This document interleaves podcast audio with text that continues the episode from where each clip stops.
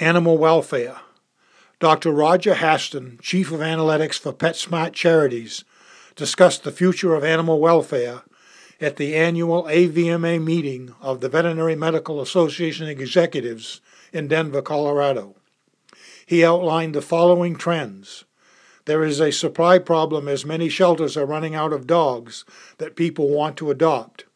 One estimate reported 40 to 45 percent of kennel space is taken up by pit bull type dogs a decrease in the number of stray animals, resulting in declining shelter numbers.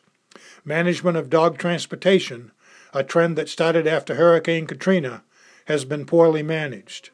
There are an estimated 10 to 20,000 small animal rescue groups in the U.S. operating with little or no regulation. Nonprofit organizations now represent one third of all animal adoptions, and the rising cost of sheltering, up 150% since 2000, has resulted in the consolidation of shelters in the larger metropolitan areas.